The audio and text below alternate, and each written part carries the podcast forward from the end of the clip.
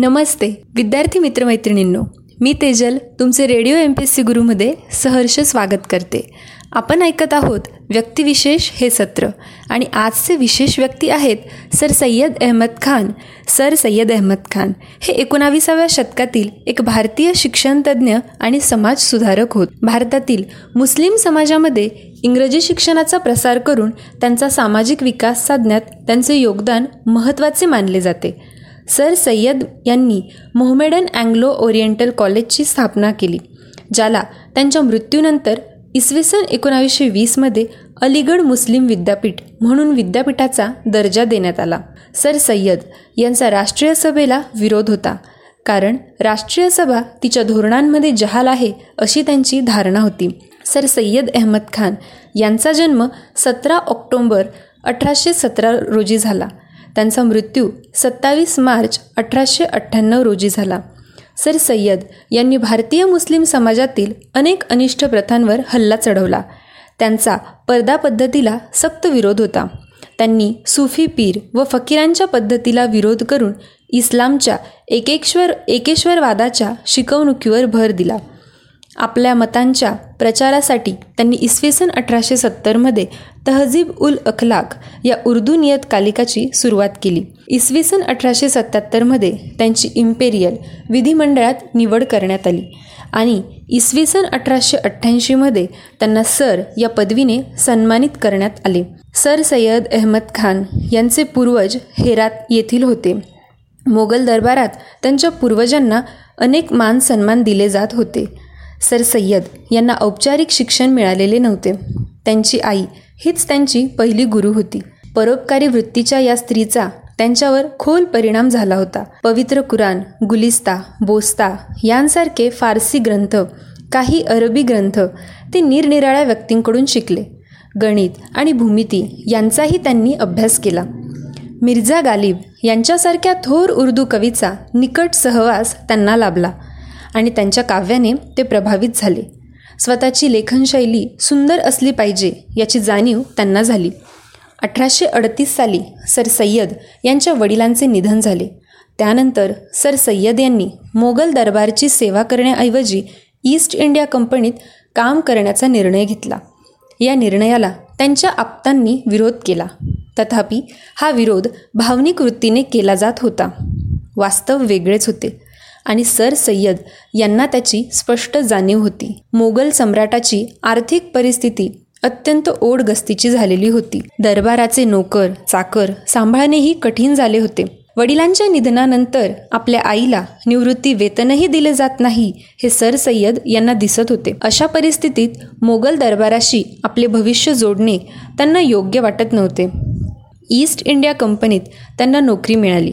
आणि आग्रा येथे नायब मुन्शी या पदावर त्यांची नेमणूक झाली. अठराशे एक्केचाळीसमध्ये ते मैनपुरी येथे मुन्सफ झाले. सर सय्यद हे मोगल दरबारची नोकरी करत नसले तरी मोगल दरबारकडून त्यांना अठराशे बेचाळीसमध्ये जवाद उद दौला अरीफ जंग हा किताब देण्यात आला. अठराशे सेहेचाळीसमध्ये सर सय्यद यांनी आपली बदली दिल्लीला करून घेतली. त्यांच्या वडील बंधूंचे निधन झाल्यामुळे त्यांना दिल्लीत आपल्या आईच्या जवळ राहणे योग्य वाटत होते.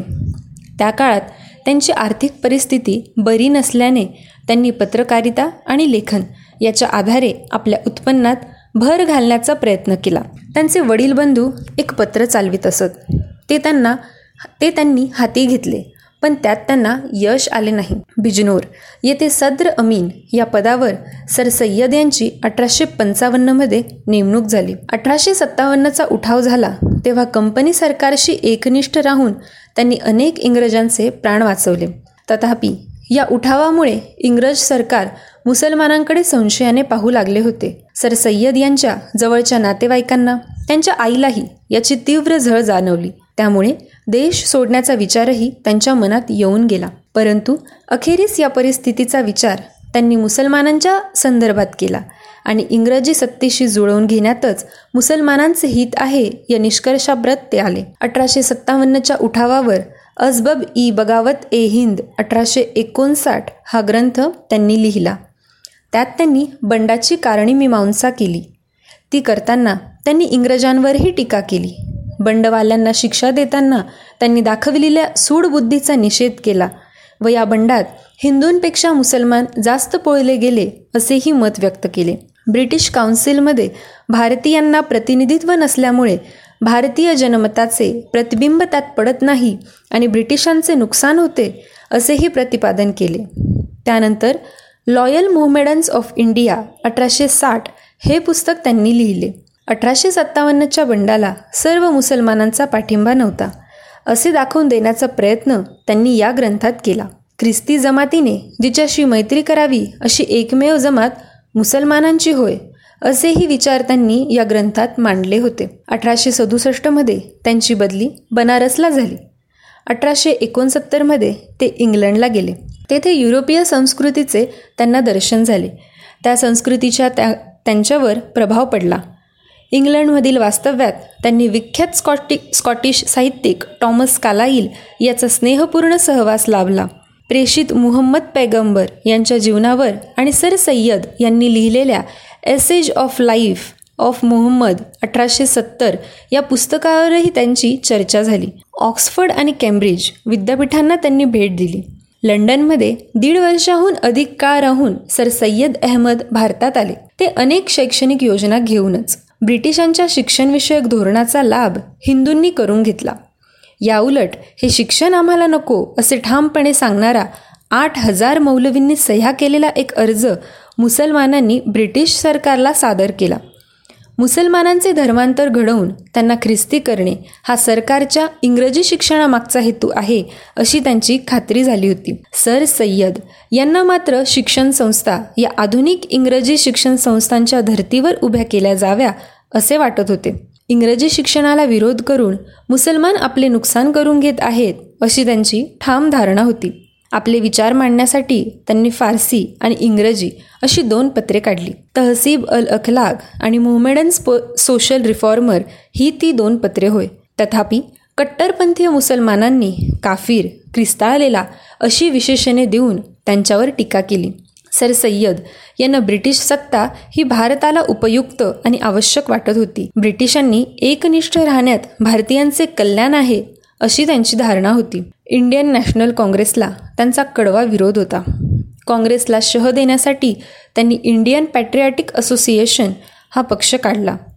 मुस्लिमांमध्ये इंग्रजी शिक्षणाचा प्रसार झाला पाहिजे आणि पाश्चात्य शिक्षण त्यांनी घेतले पाहिजे ह्या आपल्या मतावर ते अखेरपर्यंत ठाम होते. हिंदू आणि मुसलमान ही दोन स्वतंत्र राष्ट्र आहेत अशी त्यांची कल्पना नव्हती.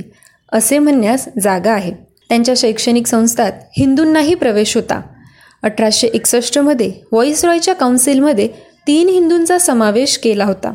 तथापि त्यात मुसलमान का नाही असा प्रश्न न करता त्यांनी समाधान व्यक्त केले होते. मात्र या एकतेबद्दल पुढे त्यांच्या मनात शंका निर्माण झाली असे दिसते. सर सय्यद यांनी उत्तर प्रदेशातील अलीगड येथे मोहमेडन अँग्लो ओरिएंटल महाविद्यालय स्थापन केले.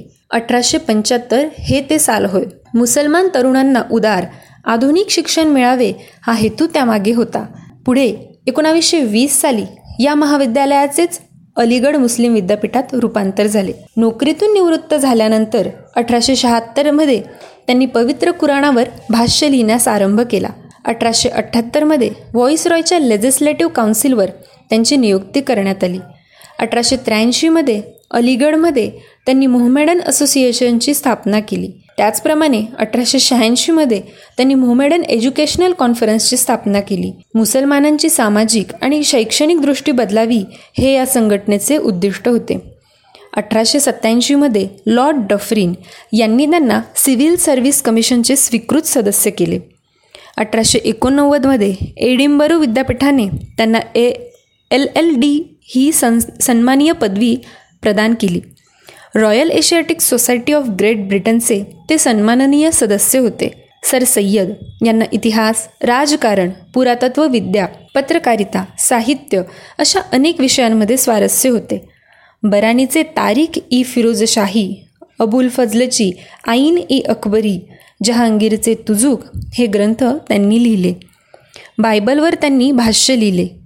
तबियन उल कलाम ह्या त्या हे त्या भाषांतराचे नाव होय. धर्मांच्या तौलनिक अभ्यासाचा हा पहिला प्रयत्न मानला जातो. अठराशे सत्तावन्नच्या उठावानंतर त्यांनी लिहिलेले हिस्ट्री ऑफ बिजनोर आणि history of the revolt of Bijnor हे ग्रंथही महत्त्वाचे आहेत. हे होते आजचे आपले व्यक्तिविशेष सर सय्यद अहमद खान. धन्यवाद.